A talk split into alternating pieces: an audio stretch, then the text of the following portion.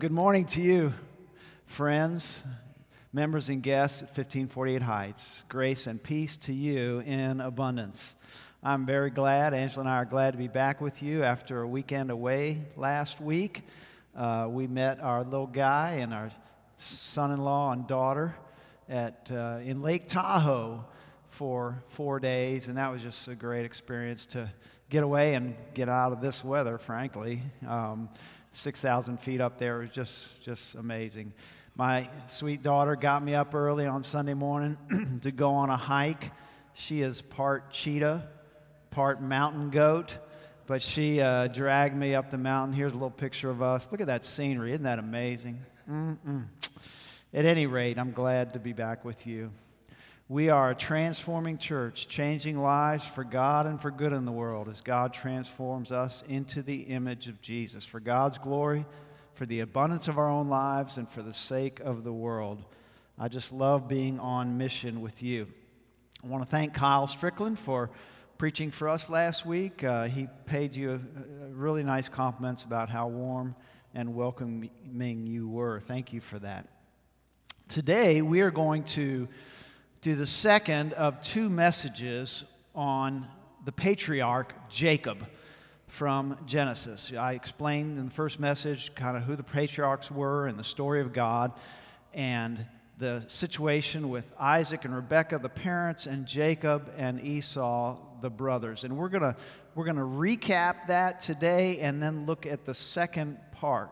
Uh, if you find it helpful to follow along, there's an outline in your bulletin. And if you want to get really motivated, open your Bibles to Genesis chapter 33 today. So let's just recap. Isaac and Rebekah have two sons, and the sons are struggling even in the womb. They're wrestling with each other. And when they are born, Esau is born first, and Isaac, uh, uh, Jacob is born holding on to Esau's heel. And so he's called Jacob who grasped the heel. That's what it means. But it's a euphemism for the deceiver, or the manipulator. And that's what Jacob grows up to be a deceiver and a manipulator. It doesn't help that his brother Esau is a manly man, outdoorsman, and his, his father's favorite. Uh, Jacob likes to stay behind with the women and children, and he is his mother's favorite. So you got a little thing going on there. Uh, eventually, Jacob deceives Esau out of his birthright and then later deceives his father into giving him Esau's blessing. Everybody got that? A double deception. Well, by this time, Esau, as an adult, wants to kill his brother. And so Jacob's mother says, You need to go far away. And by the way, you need to find a wife. Find him from my tribe not the tribes around here. So go away. So Jacob goes away. And he meets the love of his life, Rachel. And he works seven years to earn the marriage, for, works for his to be father in law, uh, uh, Rebecca's brother. Got all this? Do a little genogram map. but anyway, and he is deceived in turn because uh, uh, Laban tricks him and he makes him work another seven more years. And in the end, he marries two sisters. One he loves, Rachel, and one he accepted as a wife, Leah. Then he works six more years for Laban. Finally, because he has prospered so much, Laban sort of turns against him. And he also hears from the Lord that it's time to go home. So we're picking it up where it's time to go home. Last, in the last message, we talked about Jacob wrestling with God and how this profoundly changed him. But as we pick it up today, Esau is coming north to meet Jacob. Jacob is coming south to go home, and he knows there's going to be a meeting. And he knows that his brother uh, is very angry at him and he knows there needs to be some reconciliation. And we're going to talk today about reconciliation and forgiveness. Now, neither of those terms is used in this story, but they're, they're there, okay? And so just picture that. Esau is coming, Jacob is heading towards him. There's going to be a collision. So read with me now Genesis chapter 33, verses 1 through 11. I'm going to comment as we go on things of particular importance. Now, Jacob, this is after his encounter with the angel, the divine figure changed his life. Jacob looked up. Oh my goodness, it's upon me. And saw Esau coming, and 400 men with him. Look, you don't bring 400 men to care for anything other than weapons and to make battle. I mean, that's the implication here. Esau is bringing his own personal army to meet his brother. So Jacob divides the children among Leah and Rachel and the two maids. He puts the maids with their children in front, then Leah with her children, and Rachel and Joseph last of all. Do you see what's going on there? Jacob is putting the least important people to him in front, and then Leah with her children, second most important, and then the two he cherishes, Rachel and Joseph, in back. He himself went on ahead of them. Remember last time we talked about how Jacob hid behind his family? Now he goes in front of them because he's a new man. He, went, he himself went on ahead of them, bowing himself to the ground seven times until he came near his brother. There's an ancient Hebrew word used to describe what Jacob is doing here. It's called groveling. Bows seven times as he approaches his brother. He is that worried about his brother's wrath. I, I, I like wolves, and I've seen a lot of videos and read books on wolves, and this is like pack behavior to the alpha wolf. You come in low and you just reach up and lick the alpha wolf's chops just to let him know you are submitting. And that's really what Jacob's doing. But look, but Esau ran to meet him and embraced him and fell on his neck and kissed him, and they wept. What a beautiful picture. Scholars wonder, even assume, that Jesus has this in mind as he tells the parable of the prodigal son how the father runs out to meet the wayward son and embraces him and kisses him. And there it is not wrath, not revenge, embrace, kiss, weep. We continue, verse 5. When Esau looked up and saw the women and children, he said, Who are these with you, Jacob? Jacob says, The children whom God has graciously given your servant. Then the maids drew near, they and their children, and bowed down. Leah likewise and her children drew near and bowed down. And finally, Joseph and Rachel drew near, and they bowed down.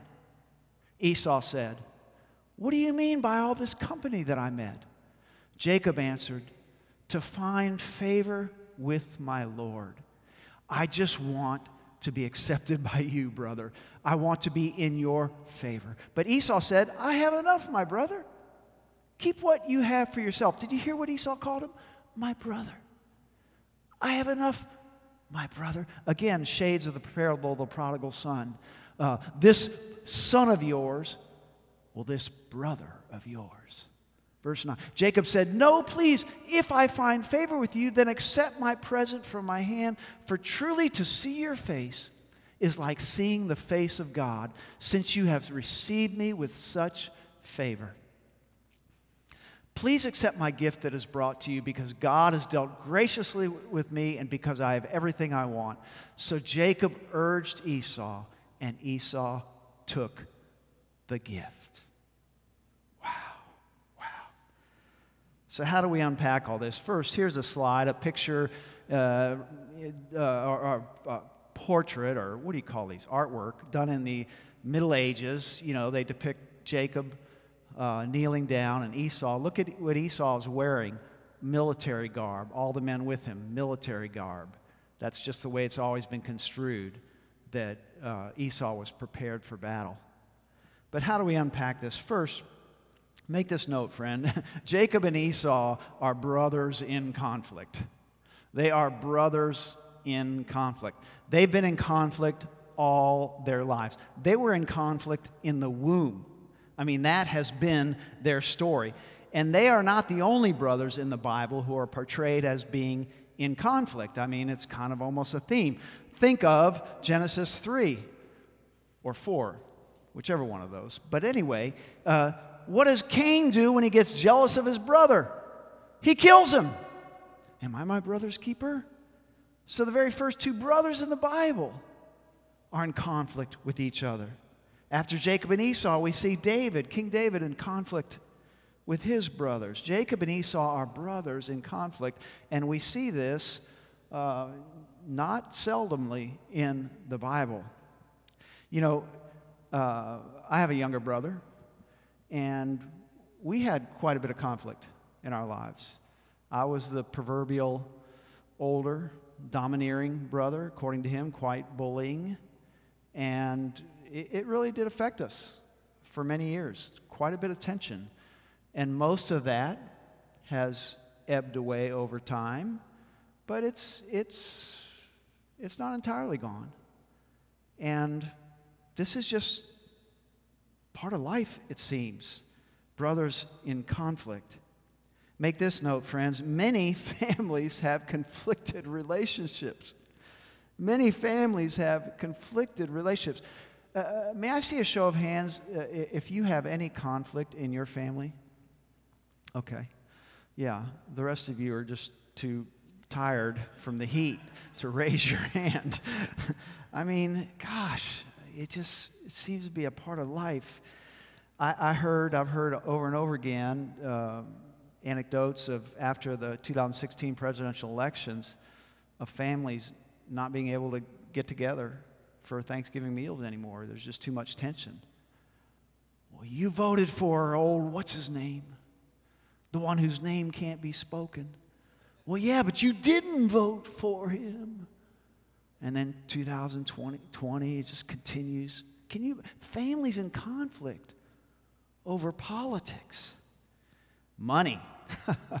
Money's a, a frequent source of conflict. Uh, I have some friends who uh, had to divide an inheritance among a number of brothers and sisters. Man, you think that went smoothly? conflict, conflict in families. Uh, Mark Twain said, if you really want to know someone, divide an inheritance with them. George Burns said, the late comedian, happiness is having a loving, close knit, warm family in another city. Um, religion is sometimes the source of family conflict. Uh, people don't adhere to or don't commit themselves to, or they do, or they disagree. I mean, many families have conflicted relationships. But here's the overarching truth and good news, friends God's heart is for reconciliation. God's heart is for reconciliation. Would you say that with me? God's heart is for reconciliation. Reconciliation, at its most basic meaning, is to bring together. All right? If you're in finance, you know about reconciling accounts. Some of us who are old enough still reconcile their checkbooks at the end of every month. You have the bank statement and the checkbook, and you reconcile them till they agree. By the way, a checkbook is a little paper product that uh, you, you know, uh, and so you're bringing two things together.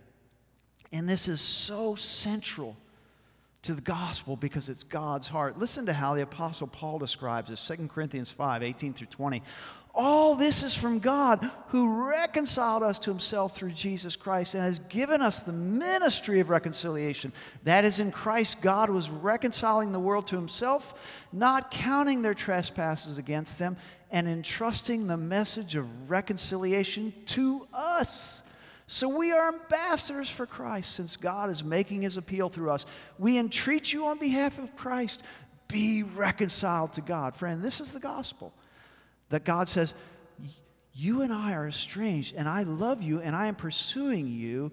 And what is estranging us is your sinfulness, your pride, and wanting to be your own God. And I want to bring us together. That's the gospel. Listen to how Paul puts it in Colossians 1 20 through 22. And through Christ, God was pleased to reconcile himself all things, whether on earth or in heaven, by making peace through the blood of his cross. And you who were once estranged and hostile in mind, deeds, doing evil deeds, he is now reconciled in his fleshly body through death, so as to present you holy and blameless and irreproachable before him. Reconciliation is at the heart of the gospel. But wait, friends, it's not just in that salvation context. We're called to be ministers, ambassadors of reconciliation. Listen to what Jesus says in the Sermon on the Mount. Read this with me Matthew 5 24. So when you are offering your gift at the altar, if you remember that your brother or sister has something against you, pause right there. Did you notice that? It's not, if you, if you remember that you have something against a brother or sister, your conscience is bothering you then get up and go make it right. He says, if you remember that your brother or sister has something against you, you're perfectly at peace. You don't care. But that's not what he's saying.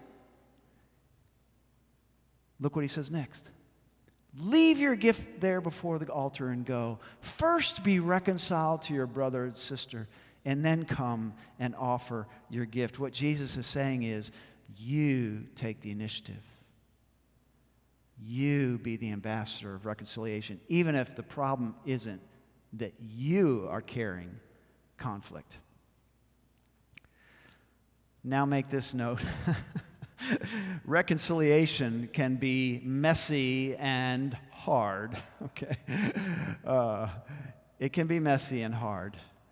Um, here's what happens with Jacob and Esau. I mean, Esau is just so loving and welcoming. And he says, Jacob, I want us to travel back home together. Oh.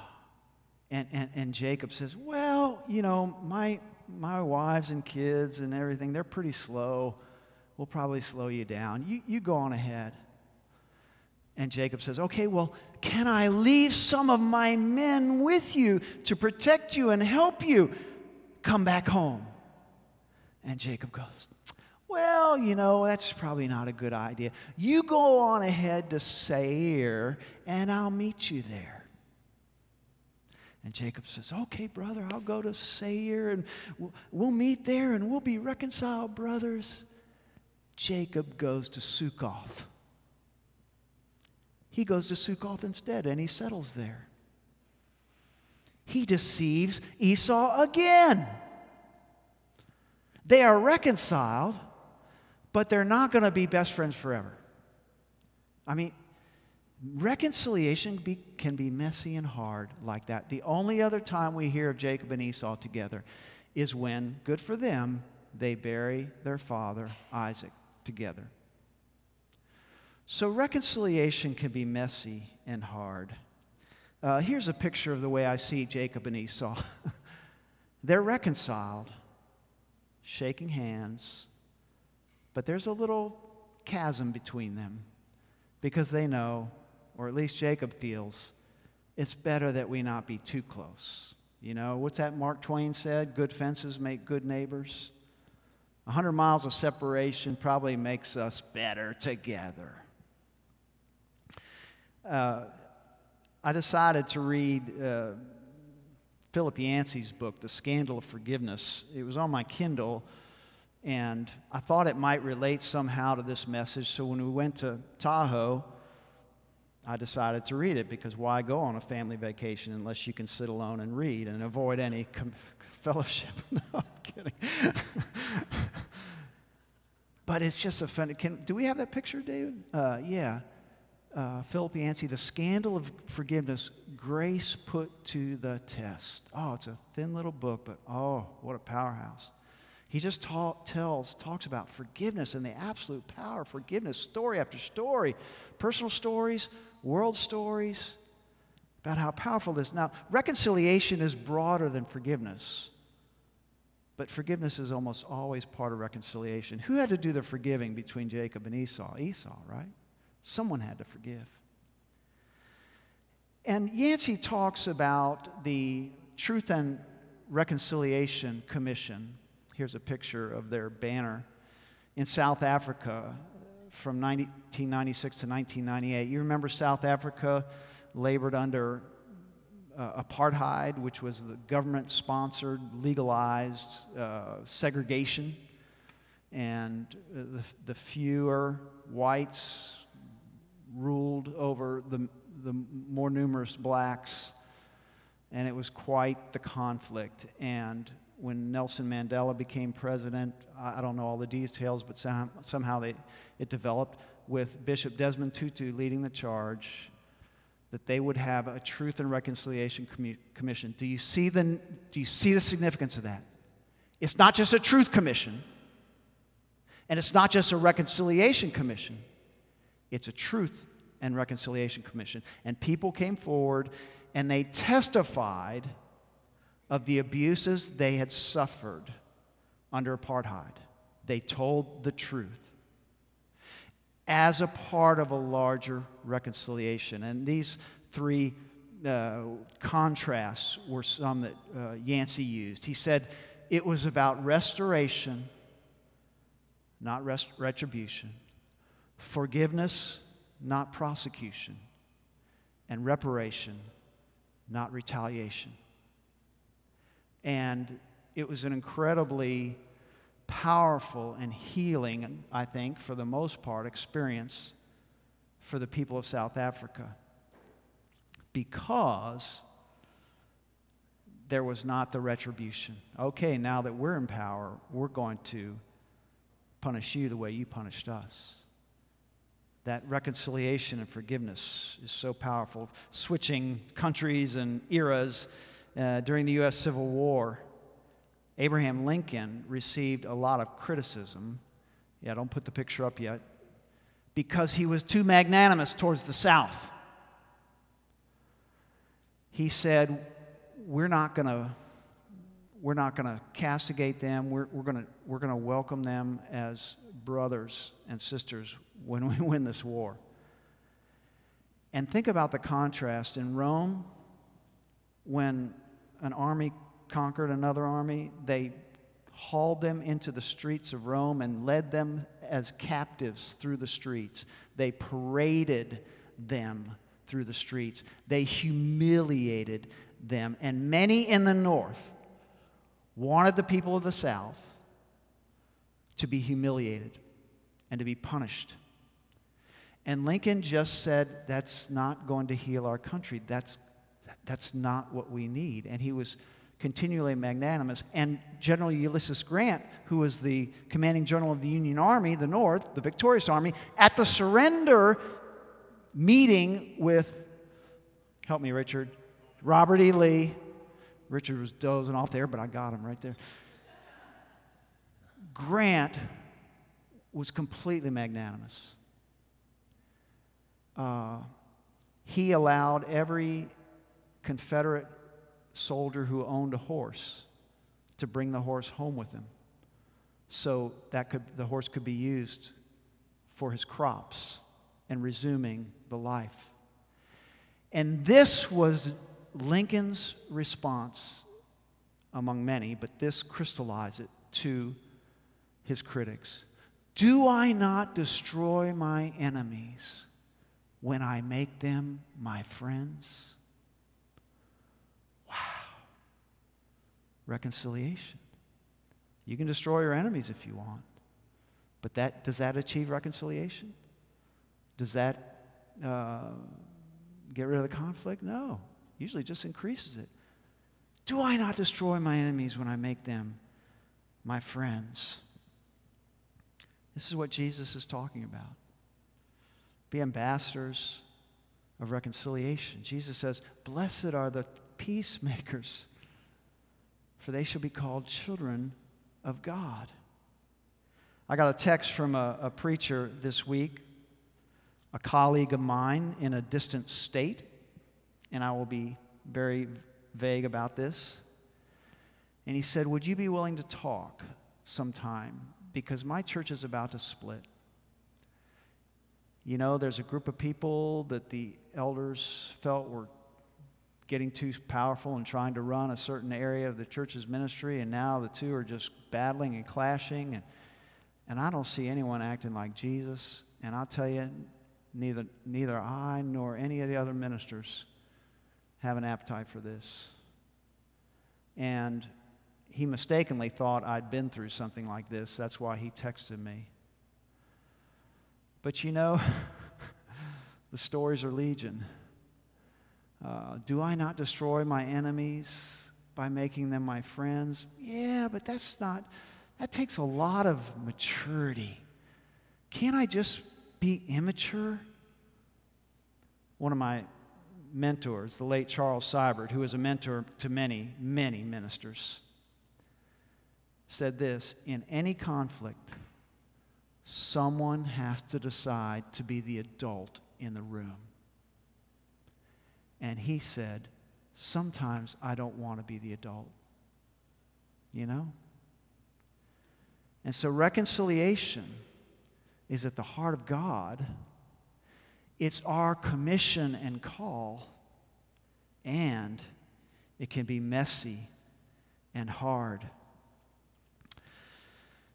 I'm going to pray, and uh, Ashton has picked a song, Oh Come to the Altar, that I want to just use to invite you that if you have conflict in your life with someone, whether it's a family member or someone else significant in your life, and you know that needs reconciliation, and maybe you're thinking, well, maybe it'll come if they do this or that. I, I, I want to just encourage you and exhort you be, be, be the one be the adult. Make the approach. Offer something for a, a healing there. Because reconciliation is so powerful. Forgiveness is so powerful. Saying to someone, look, whatever I've done, I ask your forgiveness. And I want you to know that whatever you've done, I forgive you. Can we have peace together. And I ask this in the love of Jesus Christ. I'm not able to do this on my own. And so as we sing, I want to encourage you just to pray. As you say, as you hear these words, pray for that conflict, pray for that person, and pray for yourself as God's ambassador of reconciliation. Let's pray oh Lord, it's hard. It's hard to, to step into reconciliation, but it's so rich if we will trust you for that. And we, we just think of how much we lose being in conflict with people and how much they lose and how much the kingdom of God loses. And so I pray for each of us, Lord, who has conflict in our lives. Would you, would you, by your Holy Spirit, impel us to step into that as a peacemaker to help bring healing and trusting that you always step in with us, Lord. We are never alone when we step into conflict as peacemakers. Thank you for the story of Jacob and Esau. We pray for your help. In the name of Jesus, we pray. Amen.